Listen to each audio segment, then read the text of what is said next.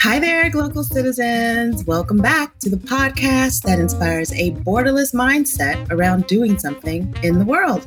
Happy New Year! This is my first podcast of the year 2021, and let's just all hope that it's a beautiful new beginning. You know, we're on our way with mindfulness and thoughtfulness, and let's let's just try to look out for others and ourselves equally.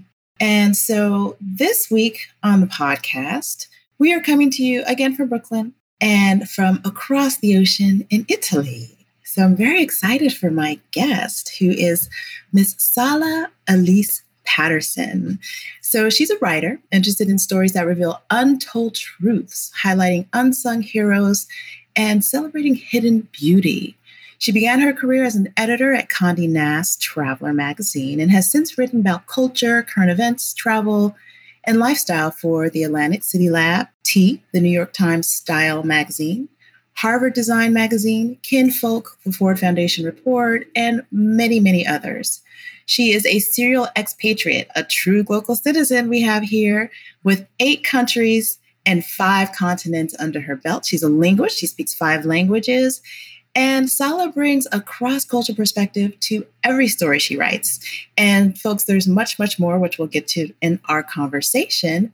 Sala, welcome to the podcast. Thank you very much. I'm thrilled to be here. Wonderful, wonderful. So let's jump right in. Tell us more about where you're local and what inspires you. Great. So, where am I local? I think. And where are you from? Let me add that too. Where are you from? Sure. Where are you sure. You? Well, I was going to start there. I mean, the first place that I feel like I'm a local in is Washington, D.C., which is where I was born and raised and lived for the first 18 years of my life before moving to New York to go to university at Columbia, where I studied African American literature. So I would say DC and New York are my founding local places in the world. But I'm currently living in Rome, and this is my fourth time around living in Rome. I'm married to an Italian, and so I feel very much a local in Rome as well. And then the final place I'd say I feel local is in a very small town in the northeast of Brazil called Jijoca de Jericoacoara. Ooh, that's a beautiful name. what does it mean? That's a great question. I don't know. I mean, it's certainly tied to the native language from you know the area, but I don't know what it means. And and there are different. Actually, I've heard different stories about what it means. There's not you know complete agreement around that. But it's a very small town, about six hours north of Fortaleza in the state of Ceará. It's where I met my husband, who was running a bed and breakfast and a restaurant on the border of a huge lake in the town. And we spend as much time as we can there as well. So those are probably the four places where I feel most local, although I've lived in a number of other places and sort of feel like a a faux local in a number of okay. right, right, right. So I already mentioned that you're a writer. So tell us more about your craft.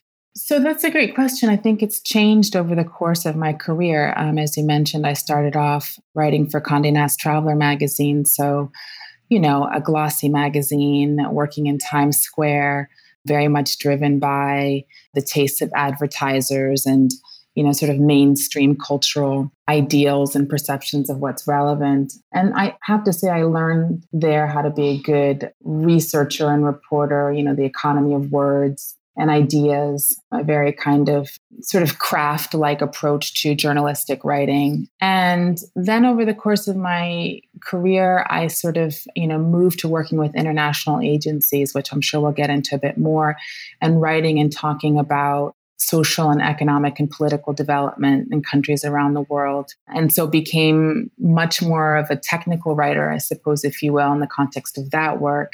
And then more recently, in a kind of third chapter of my life as a writer, I have begun writing a lot more about art and culture um, and the intersection of art and culture and political and social critique. So, writing about people and institutions that sit at this intersection between activism and cultural and artistic expression. Okay, okay. So, you mentioned that you're kind of in the development space now. So, let's get into that just a little bit and how you came to transition from working for, you know, a mm-hmm. multinational publishing house to working in the development space? Yeah, that's a great question. So I was in New York September 11th working at Condé Nast Traveler and you know, woke up in the morning and voted and then got on the two train from Brooklyn to Times Square and came out. And, you know, we all know what how the story goes. And I was heading into my third year, I think, at Traveler. And I was getting a bit tired of writing about sort of luxury properties. I mean, it was a fa- it was a fabulous job, and as I said, I learned quite a bit about craft of journalism there. But I was beginning to tire of this sort of endless being on this sort of you know kind of hamster wheel of consumption of luxury experiences that just didn't really, you know, have much to do with the life that I was living on day-to-day basis and my values. And then September 11th happened and I really felt like, you know, I want to be on the right side of history. I want to be working on you know issues that matter to me politically and socially and economically and so i decided to go back to graduate school and get a master's in international development so okay. i went to london and got a master's in at the school of oriental and african studies and then it was actually not as easy as I would have hoped to break into the world of international development. Everybody said, You're a journalist, you know, you wrote for magazines, you know, what do you have to offer? I think the industry, the development industry has come a long way since then, and everybody wants to have journalists on their staff as storytellers. Everyone understands the power of a great story. But it wasn't the case when I was making that transition in 2003, 2004. But I finally got a job at the UN and started off kind of working as a writer and editor um, in the media department at the UN in Rome. And then from there, sort of, you know, bounced around the world. From Rome, I went to Tunis, where I worked for the African Development Bank. And from Tunis, I moved to Paris, where I worked for OECD at the Development Center, which is a small think tank within OECD that looks at development issues. And then from there to Tanzania, where I worked for UNDP. I was the communication advisor to the head of the UN in Tanzania, and then became a freelance consultant in uh, 2012. Okay. So interesting, interesting. So that you mentioned the differences between what the sector was like when you first started and where it is now. What are some other aspects that you are noticing that have changed in the time that you've been working in the various organizations and in different perspectives because i'm thinking you said ADB, African Development Bank, OECD, which are these are kind of very different organizations. So, sure. and then UNDP, which you know we in the UN in general. So, what are some of the differences between those organizations and your culture experience working within these organizations? Yeah, it's true. Every institution has its own internal culture that really defines it. I have to say that on a very personal level, I found working for the African Development Bank incredibly rewarding. Just thinking a bit about where I'm from and where I'm local. I mean, I grew up in Washington, D.C., in a very vibrant Black Washington, D.C., with a very, I would say, Pan Africanist mindset in my household from very early on. Mm-hmm. What part of DC did you grow up in? In Northwest DC, in a neighborhood okay. called Crestwood. It's called kind of informally the Gold Coast because a lot of the Black professional class settled yes. in that part of Upper Northwest. Yes, um, that's kind of by the park. Exactly, exactly, mm-hmm. Rock Creek Park. And so, working at the African Development Bank and working at the bank so early in my career was a fantastic orientation for me in the international development space, working inside, an, I mean, an institution that was led by Africans, that was geared towards development on the continent, which was, you know, where I saw myself dedicating the bulk of my energy and where I continued to, even when I moved to institutions that were not solely focused on the continent. And so that was a very important orientation for me in terms of understanding that there were you know, this cohort of African people working on behalf of the continent. This was a viable and powerful institution, incredibly well funded, with a lot of really brilliant people working inside. So, and then going someplace like the OECD and working on development issues within that institution and seeing how those issues, how development was viewed by these countries, mm-hmm. was also an incredibly enlightening experience and very much seeing the world through an economic lens and a very particular model of economic development as well, right? Mm-hmm. Which was also very interesting. And then moving to UNDP in the country. So those two jobs, I mean, the ADB was based in Tunis, and Tunisia was a recipient of its funds, but the bulk of the work was in sub Saharan Africa. So, in some senses, it was a kind of headquarters um, okay. office job.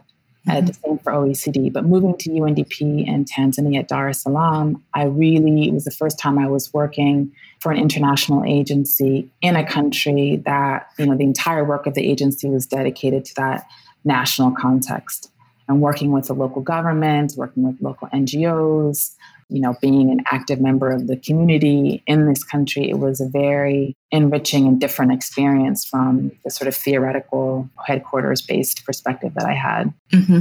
Got it.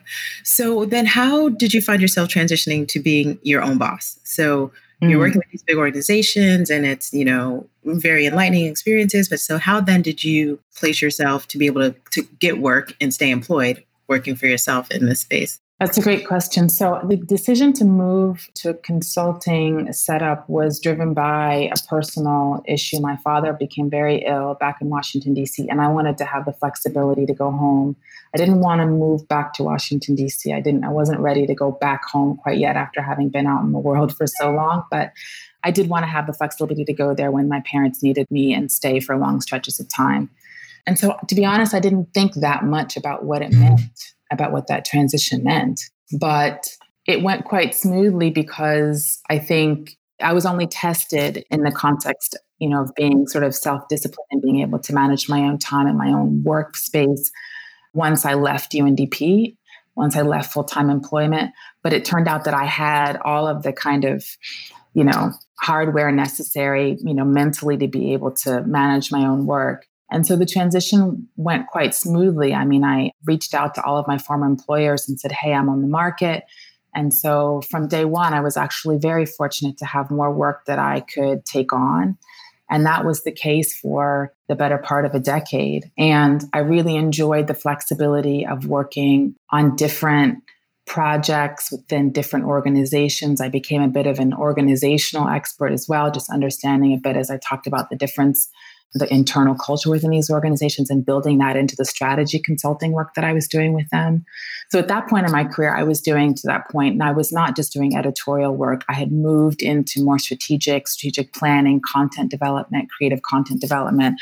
So towards the end of my time at UNDP, I was getting much more into that kind of work, and that's what I mm. continue doing as a consultant. Okay. Okay. So you just differentiated yourself in a way that created a great currency for absolutely the work. I mean, I felt that the writing and editing was a bit downstream. You know, it was a bit limiting. I mean, by the time mm-hmm. the work mm-hmm. came to me, the framework was already determined. Could you please produce this? Mm-hmm. I wasn't able to intervene at any level and say, is this the right thing for us to be producing? Like, what format should this thing take? Should it be a paper? Should it be something that lives on the internet? Should it be a conversation? Should it be an event? Should we do it in collaboration? I mean, those conver- those decisions were made elsewhere. And I realized that I wasn't able to plug in and to be as valuable as I felt I could be if I was staying in this very downstream junior role, or the way writers and editors are right. seen. Yeah, interesting. Okay.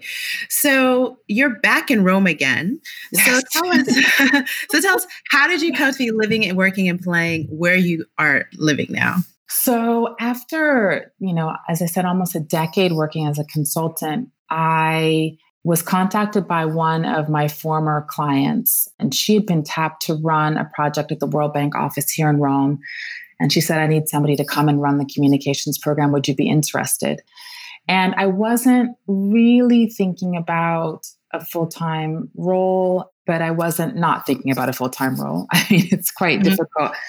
It's quite exhausting being a consultant. True, very true and it just never stops. I mean, I, I, didn't have a vacation in a decade, to be quite honest. But my family, my husband and my son and I, we had been thinking about a move back to Europe from Washington, D.C., which is where we were before we were here.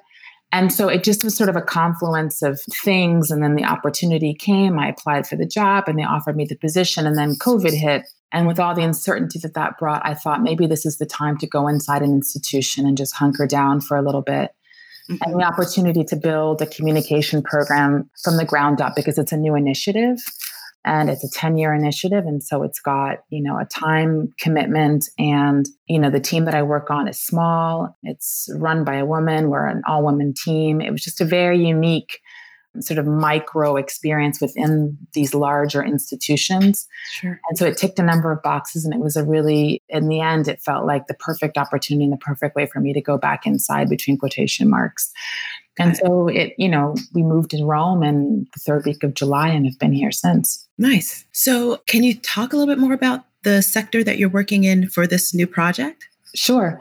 Mm-hmm. So, project the initiative is called 50 by 2030 and the idea is looking at agricultural systems and data. The fact that countries make, you know, hundreds of millions of dollars of investments in agriculture and they don't really know why or where or how and that's a really mm-hmm. huge impediment to the impact that agriculture has.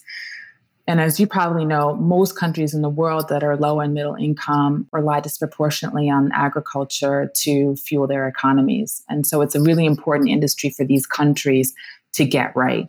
And so yes. this initiative aims to help 50 low and lower middle income countries gather all the agricultural data that they need to be able to make the right investments and plan and budget appropriately. And so it's a bit of it's an interesting space. It sits in a hybrid space between agricultural development and then sort of data for development, which is a mm-hmm. huge and burgeoning field, and particularly because there's sort of more data produced, I think, in like a day now than there was like in the whole like last, I don't know, 20 decades before. I mean, I'm making it up, but I mean the amount of data that's available. Sure. And a lot of it sits in the public domain, but a lot of it also sits in the private domain. So, you know, countries having access to this data at an affordable price and then being able to make it available as a public good and then being able to use it in policymaking there's a huge you know movement within the development sector around all of those questions so this project sits at the intersection of both of those but it also deals with very important human development issues like Mm-hmm. Um, food security, because right. agriculture is a huge piece of that puzzle, and also mm-hmm. rural development. I mean, the majority of people and low and lower middle income countries still live in rural areas or have strong connections to rural areas, even though there's been a huge, you know, migration into urban centers in recent history. Anyway, so the project looks at all of those dimensions of agriculture, including the role of women in agriculture and making sure that they're more adequately accounted for and compensated and considered in the context of development, of agricultural development. Wow. Wow, that sounds exciting. That's really interesting. That would draw me back into that. So. I really, like that. I really like that. So, this is where I ask my guests my global speak question. So, you've lived many places and you've heard a lot of different languages. You speak many different languages. So, we want to hear what you hear. So, this is where I ask my guests to share a word, phrase, or saying that is a meaningful part of your local experience and why or how you came to value it as global speak. That's really interesting. So if I choose Rome, mm-hmm. I mean, Romans have an incredibly colorful, incredibly colorful language, which is, you know, the thing about Italy that's just interesting and important to understand is that every region of Italy has its own dialect and accent and way of speaking, even though the country is quite small. It's incredibly vibrant linguistically. And Romans have this kind of edge to them. They're kind of gruff and rough around the edges, which is what I mm-hmm. love about this city and I love about Romans. And they have this expression, fregarsene, which fregarsene. fregarsene, which is actually a bit vulgar in the sense that it means like to not really give. Okay. I love the expression because I tend to take things a bit too seriously too often. Mm-hmm. And in the sense that everything feels incredibly consequential to me, which is, you know, I think important in the work that I do. I mean, the work is consequential. I take words very seriously as a writer. Right. But there's a real beauty in not really caring. And yes. Romans have raised it to an art. And so, I mean, of course, you have the dolce vita, this expression, which everybody knows about Italy, and it's true. It's, I mean, life is very, very sweet here, and Italians enjoy, you know, tasting and indulging in the sweetness of life as often as possible. Yes. But this, you know, fregarsene is also a really beautiful concept, which just says, just like, don't care, just let it go. You know, you come yeah. in have these conversations with your friends. You're like, oh, I'm this and there's that, and I don't know where that should. And just just relax, just let it go. Don't care yeah. so much. And that's yeah. been really healthy for me to embrace and to mm-hmm. internalize. I feel like it's helped me to grow as a person.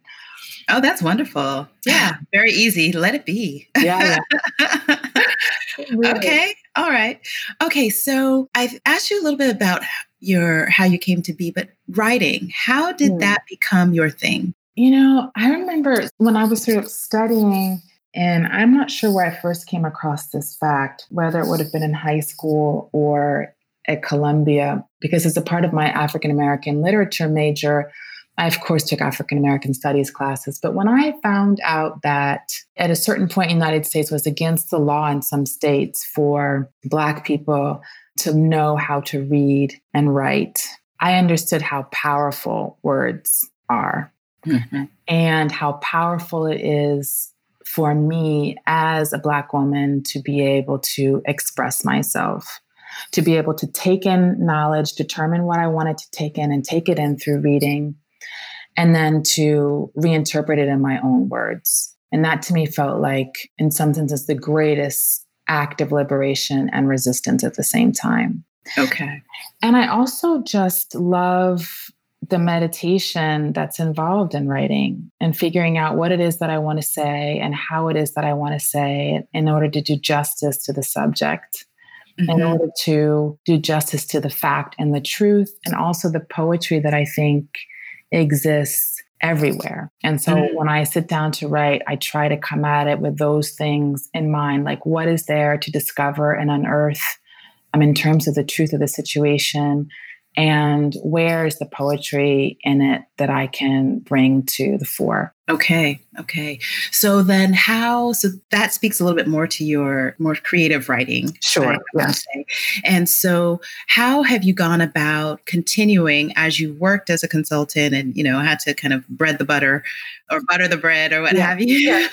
so how have you pursued that aspect of your writing and continued to cultivate it and and tell us about some of your more favorite works in that your creative space? Sure. So, I mean, it's true. I wear two different hats. When I work in my work with the World Bank and these international agencies, I am very much writing on behalf of the institution and writing with an institutional voice. I mean, there it's not important for people to know that Sala's writing as much as it is important for them to know that the initiative is aiming to do this, has done this, has had this impact.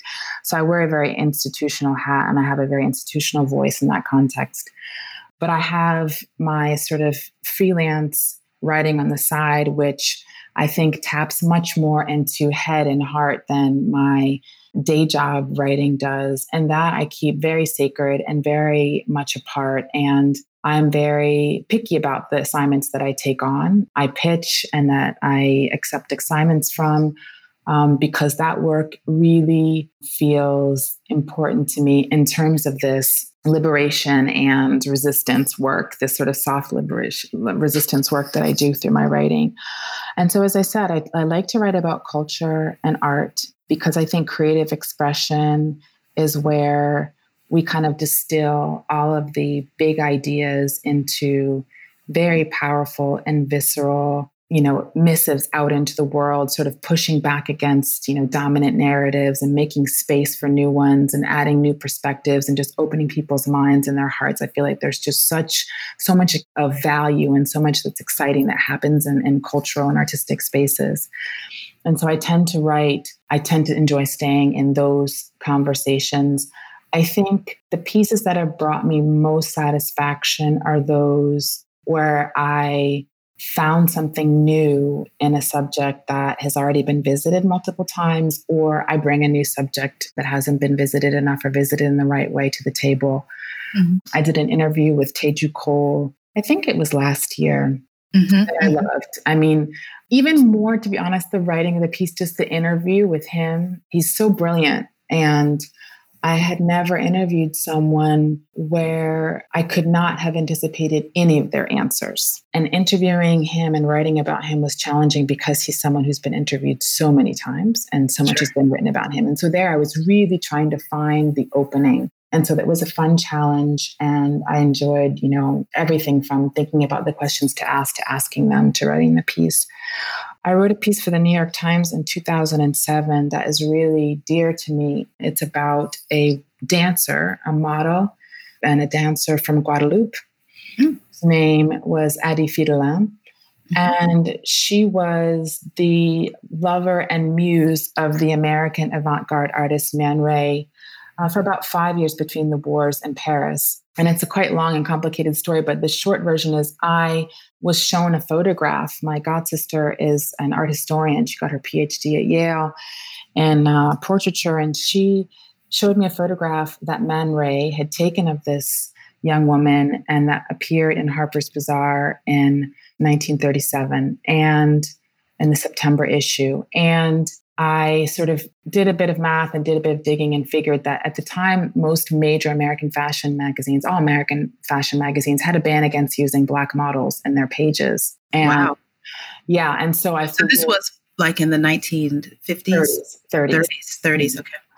And so I realized that um, she must have been the first Black model to have been used in a major American fashion magazine. So I pitched the story to the New York Times and they accepted it and then they commissioned the story.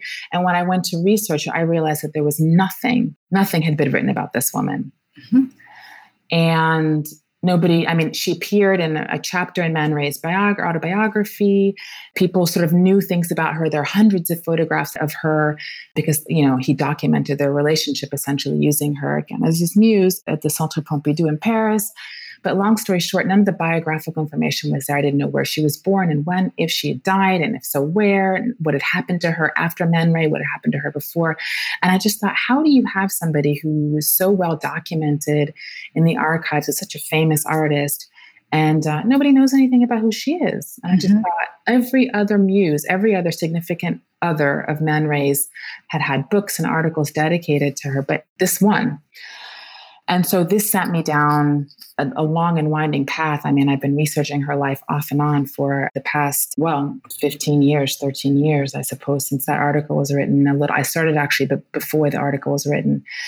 Anyway, long story short, writing about somebody who sort of pulling from history, somebody who had been hidden in plain sight, as the expression goes, um, mm-hmm. was an incredibly rewarding experience for me and felt again like an important act of resistance to a kind of versioning of history that refuses to see and value the stories of people who look like me. Right. right, right, right, right. Exactly. And so, in your explanation of that or description of that, I the, the word invisibility continues just keeps popping in my head and I often feel invisible just, you know, being in spaces, moving in the spaces that I move as a Black woman, as a woman. And so, in your career, both writing technically and writing art creatively, have you endured that yourself? And how have you, if you have? And what are your tools, techniques to kind of overcome and combat that? and invisible of me as a writer or right so as a writer as a professional so mm, um right right Mm-hmm. Yeah, that's a good question. I mean, I think, first of all, you know, making sure learning over time that I don't become an agent of my own invisibility, right? Mm-hmm. That I understand that if I am at a table, it's because I have earned my right to be at that table like right. anybody else. Mm-hmm. And therefore, I need to occupy that space. I need to claim that space. I need to fill that space. Mm-hmm. And as I've gained in my confidence in my career to do that, I think about doing that for young people, young women of color, young people of color coming in my wake in these same institutions. I don't want them to be the first. I don't want them to feel like they have to pave a way that has never been laid before them. You know, just understanding where I fit in a continuum. People have come before me, the people who come after me and after them, and sort of being a bit of a snowplow, right? And clearing space. So feeling confident to be visible and to be seen. Also recognizing that I bring a very different and valuable perspective in contexts where I am the only other at the table mm-hmm. and making sure that my perspectives are taken seriously, that people will never again be able to conceive of the world in a way that does not include perspectives like my own. Mm-hmm. So, just a very small example I started at Condé Nast Traveler in August of 1999. And like my second week on the job, I was going to the ladies' room, which was at the far end of the office, and I had to pass through the art department, and they were preparing the photo spread for the millennial issue, where they were going to look at the last 100 years of travel through photographs. This is a photo essay of maybe 20 images. And it was all laid out on the main island in the art department. And so I kind of took a bit of a detour and walked around the, the island and looked at all the photographs. And there was only one person of color Wow. All of the photographs that they have chosen. And it was a Maasai warrior standing next to a dead elephant with a young white girl who looked like Shirley Temple sitting on top of the dead elephant. Wow. Wow. I went to the ladies' room and I came back and I went right in to see the editor in chief. Mm-hmm. I said, You don't know me because I just started here. You interviewed me briefly about a month and a half ago, but it's me again, Sala Patterson. I said, you know, and I explained to him, it's problematic that there's only one person of color in the entire spread. Two, that image is a racist and a colonial image. And we are not, and I said, it may never be appropriate to publish something like that, but certainly not in a moment where people still have these ideas about Africa that is nothing more than a safari camp or a game park. Right. I said, no, we can't go to print with that image and we can't go to print with that being the only image. And his response to me was, well, we weren't able to get rights to the photographs that won't be included anyway, which is to say that there will be no people of color.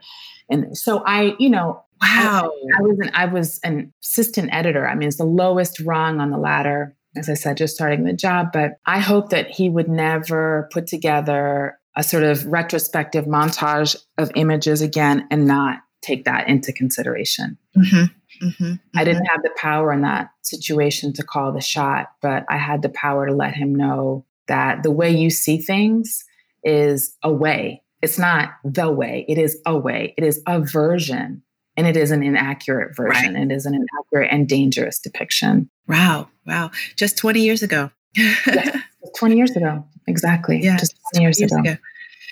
Yeah. So look at where we are now. We're still in a bit of that struggle, but we're, you know, day by day, we're doing our thing. We're making ourselves more present and visible. I love your story about, you know, making yourself accountable for taking your stand and letting everyone know that you are present. And that too is my approach, most definitely. And that is part of the reason why I have come into the media space to tell stories, because Absolutely. that is one of our most powerful, if not our most powerful, the, the sound of stories, the visuals of stories, the word of mouth of stories.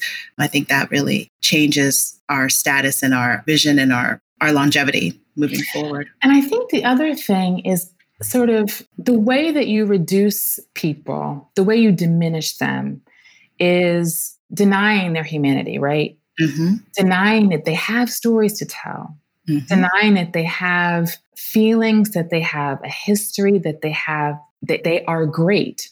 And so for me, if I am entering into a space of, into any space, I'm going to bring with me a sense that you are going to understand the greatness of all the people that I feel I represent, mm. whether it's a Washingtonian in a certain circumstance, whether it is a Black woman in another sense, whether it is a Black American, because even as I travel out in the world, I travel very much out in the world as an African American.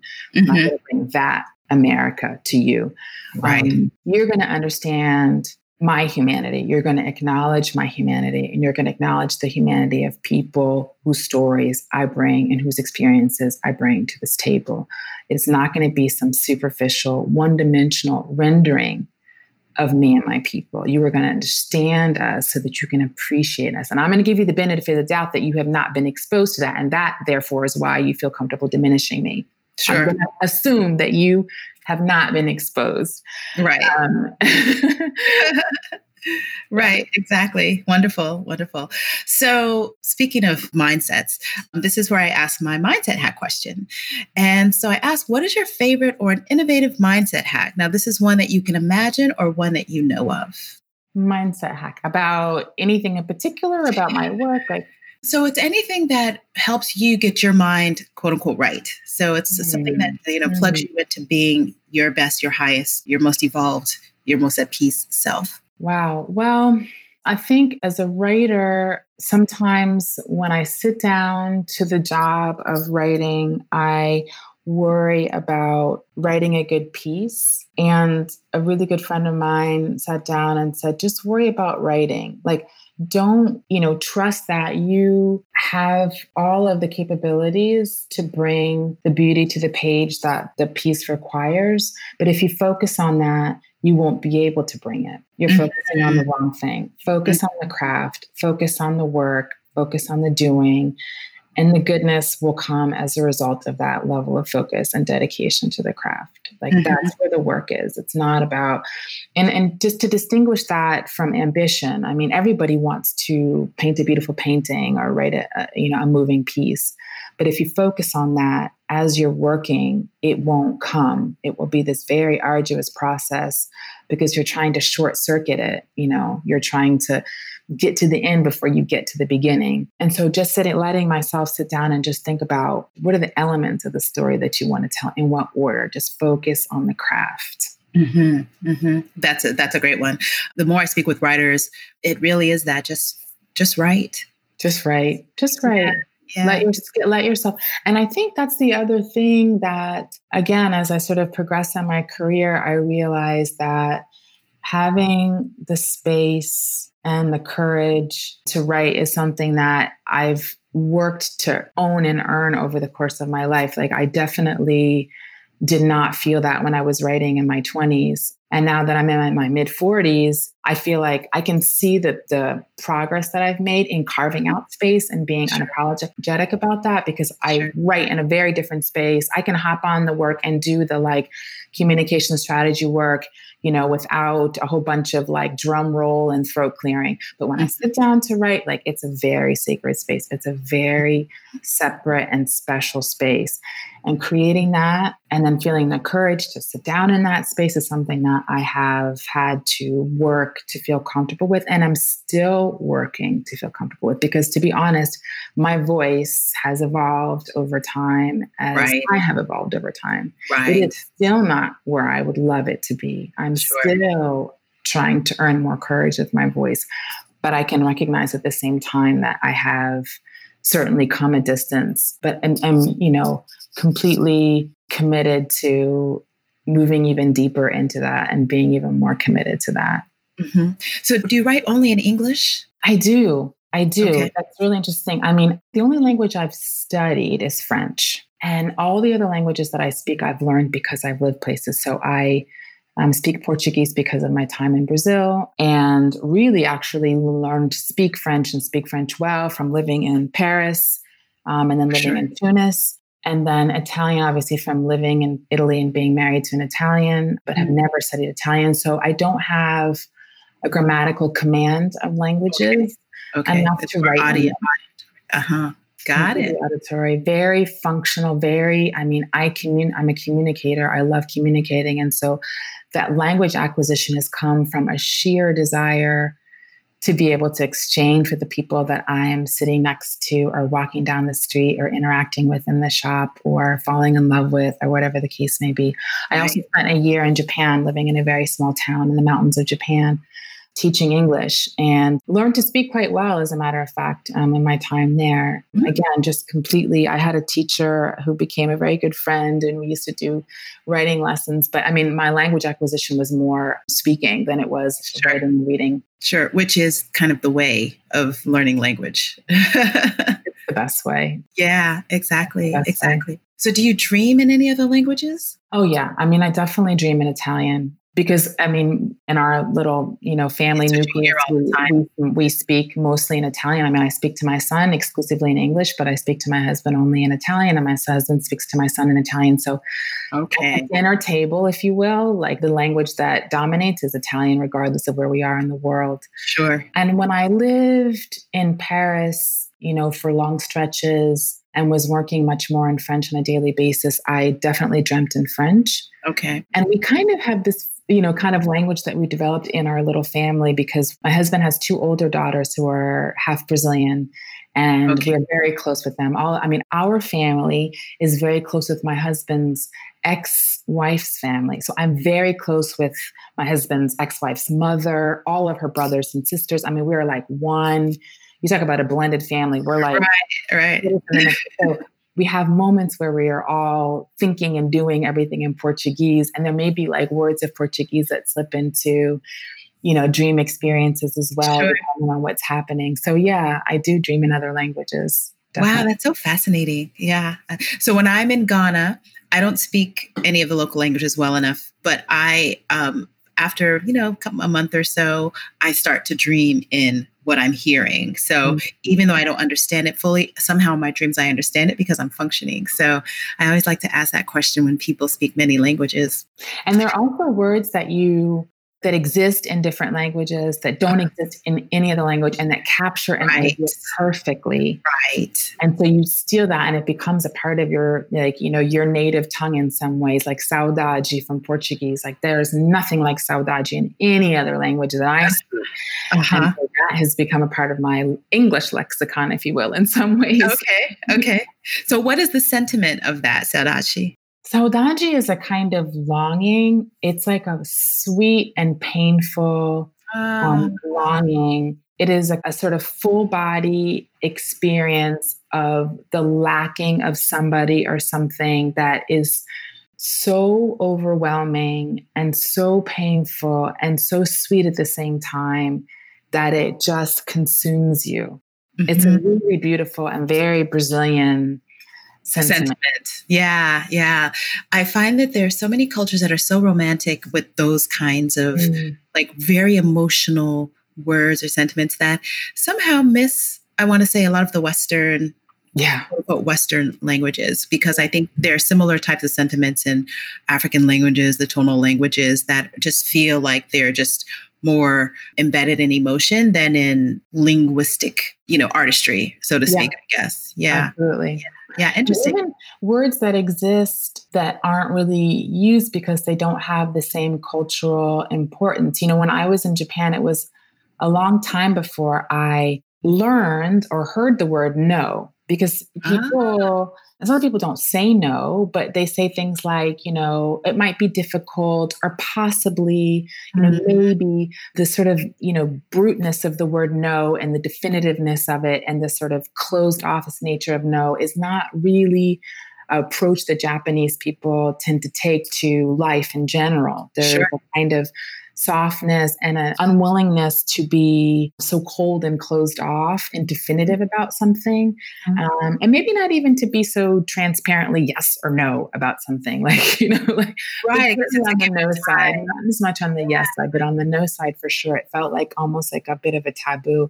And I was in a very small town in a very, very, very traditional very, very traditional setting. And so it took me a while. I mean, I moved from New York, I moved from Harlem to a small town in the middle of the mountains. And my first job out of university was teaching English in this small town in Japan.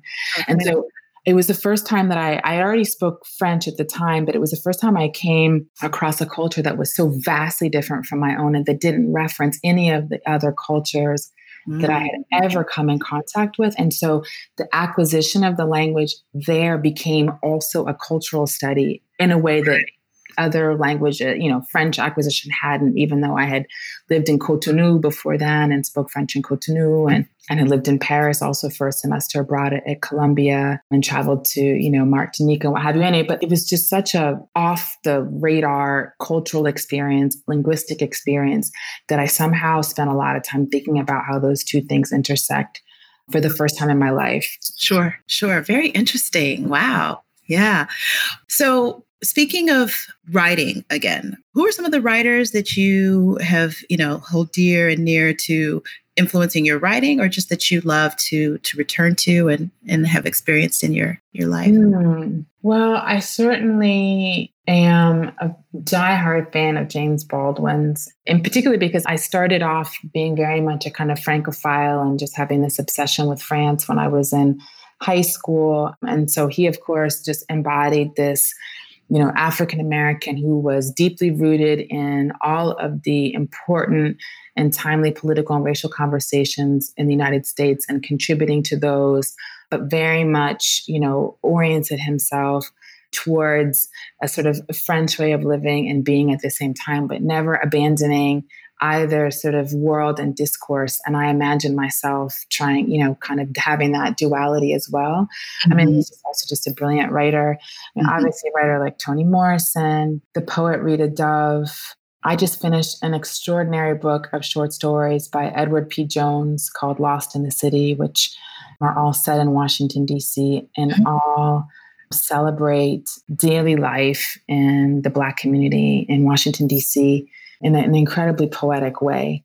I'm thinking about other writers, sort of journalists who's writing. Siddhartha Mitter, who, mm-hmm. if I'm pronouncing his name correctly, writes, covers culture for the New York Times Magazine. I really like his writing. Niama Sandy, Safia Sandy, she's also a writer and curator whose work she's a new voice who I think adds incredible amounts of perspective to discussions of contemporary art. Let's see, who else? Oh man, there's so many writers. I think also I appreciate voices who, you know, voices that have a certain swagger to them. I mean, voices that have been traditionally marginalized, women, people of color who step into and own the language and create their own way of expressing themselves that is so powerful that it can't help but be heard and read and consumed and appreciated. Mm-hmm. I just, I love that. I love that heft. I love that courage. I love that power, that sure. power. Sure, sure. Listeners, these are great show notes this episode once again. So all of those writers and their publications will be in the show notes, as well as more about Sala's work. And so, Sala, we're getting to the end of our conversation. it's so nice. I, I love conversations about writing because I love to read. And it's just always very interesting to see where people have come to their craft in that space and how they maintain their own sanity and their creative expression and all those things. So I very much appreciate that. So, before I get to my last closing question, would you say that you're a watcher or a listener? Oh, has to be one or the other. no, so basically, I'm, I'm wondering what are you watching these days? What feeds you from the eyes and from the ears? Oh, I see in that sense. Wow. I think I'm more of a listener. I've been listening to since we've been and as as I was talking with you a bit before in a semi-lockdown here in Italy, we don't have a TV in our house. We haven't had a TV since our son was born, which now with laptops and streaming doesn't really mean that much. I mean, it right. just means that we don't consume as much commercial and commercial television as we would with the television in the house. So we do a lot of listening, a lot of listening to music. Mm-hmm. Um, my favorite thing to do is put on FIP radio. FIP. FIP. Uh-huh. And uh, it's a French radio station that is broadcast live in France, okay. but it also streams and they have different music channels. So you can choose the jazz channel or the rock channel or reggae or groove, or you can listen to the live radio. But okay. the incredible thing is that they in a particular genre, they pull music from every corner of the world in that genre. Sure. And from every moment in time. So the jazz channel could have somebody who's just put out an album in 2020 to sure. a piece of jazz from, you know, the early 1920s. I mean, it's just incredibly vast. And so you don't know 95 i mean perhaps a music aficionado would but i am constantly discovering new artists on FIP radio so that's my favorite thing to do and to listen to nice. because i'm always looking for new inspiration. You asked what inspires me early in the conversation. I don't think i answered that but music is certainly an important source of inspiration. I started maybe a year ago meditating and so i am a huge fan of the insight timer app and do a okay. lot of listening yeah. like to meditations. Mm-hmm. Um, and that is also a great life hack. That gets me in the right space for mm-hmm. whatever is on tap. Sitting with myself and I remember before I started meditating thinking that like if I couldn't sit for an hour and a half then I wasn't meditating. If I couldn't transport myself then I wasn't meditating. if I couldn't be like the Buddhist monks, I wasn't meditating. But yeah. Just the act of just sitting yes. and stopping is yes. in itself incredibly valuable. Incredibly yes. Yeah. And I, you make a very good point about that piece of meditation because, you know, every session is not going to be transporting, but it's just that, again, that quiet space that even if you're, you know, you still have running thoughts, you're still, because that, you know, that can be a frustration and then people give up, but it's really, you know, it's a practice. So oh, absolutely. Yeah. Absolutely. And it, and, you know, the more you do it, the more you need to do it, the mm-hmm. more you recognize when you're kind of, spiraling out of a space of of calm and centeredness that the only way to get right again is to just sit and clear your mind or mm-hmm. work to clear your mind recognizing that you are doing something called clearing your mind exactly um, and then you know coming out the other side and just feeling just like cleansed so i do a lot of listening to guided meditations mm-hmm. and watching what have I watched recently that's really blown my mind? I have to say, I haven't watched anything incredibly gratifying recently. I read a lot. I read a lot of different things, a lot of different formats. I'm a huge fan. My favorite magazine in the world is called The Sun Magazine. It is an Okay. It is an independent, ad-free literary magazine put out out of Chapel Hill, North Carolina. Hmm. Started okay. by this um, aged hippie, Sy Safransky, and it has endured. And they, I mean, it is raw and it is radical and it is just wide open in its consideration of all aspects of the human condition. It is oh, wow. Incredible. Nice. Um, and they give away free copies to prisoners. They, you know, are involved. They do writers' workshops. I mean, it's a real ode to writing and writers and the power of words. Um, okay, I like I that. A lot so- of time enjoying the, the Sun magazine. I love a great New Yorker feature. I'm a sucker for the New Yorker. Um, and a good novel or a good set of short stories or even sure. like some poetry Sure, sure. Nice, nice, nice. I love it. I love it. So, Sala, any last words for our listeners from this journey in reading and writing session? I guess, I mean, my moving through the world has been one of, you know, is one of the greatest joys. I say was because I haven't been able to move anywhere in the last, you know, none of us has been able right. to multiple months, but has been one of the great joys and one of the great sources of inspiration for the way that I think about the things that I write. And I think you talked about this sort of cross cultural lens, but I feel like living large and living rashly and living courageously is great lens to bring to anything that you do, but in particular to creative expression. I mean, that's worked for me. I mean, I know that there are people who stay local and stay focused and who write beautiful open things in that way so this is very much a personal um, mm-hmm. perspective but learning languages in different contexts has given me an ear and appreciation for dialogue understanding what people are really saying when they're saying what they're saying mm-hmm. those type of challenges reading a culture reading what's really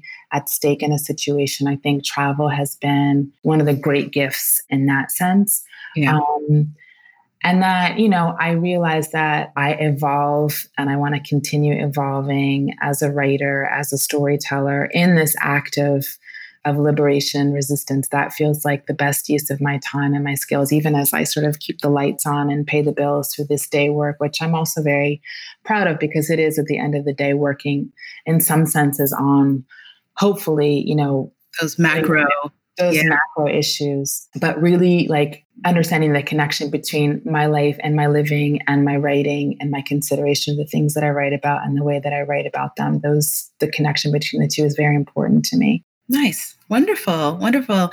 Thank you so much. We Thank really for having me for these great questions, making me think about these things. great exercise. Yeah, yeah. Especially at the end of the year, beginning of a new year, right? Exactly. Yeah. Yeah. So we're we're there. We're moving on. We're making new waves and new paths. So let's just keep on doing it. Absolutely. Yeah. All right, listeners. This has been another episode of the podcast that inspires a borderless mindset around doing something in the world. You can catch us each and every Tuesday with a new episode, and you can find us on Apple Podcasts, Google Podcasts, uh, Stitcher, Spotify, Amazon, and always at www.localcitizenspod.com. So until next time, listeners, bye for now.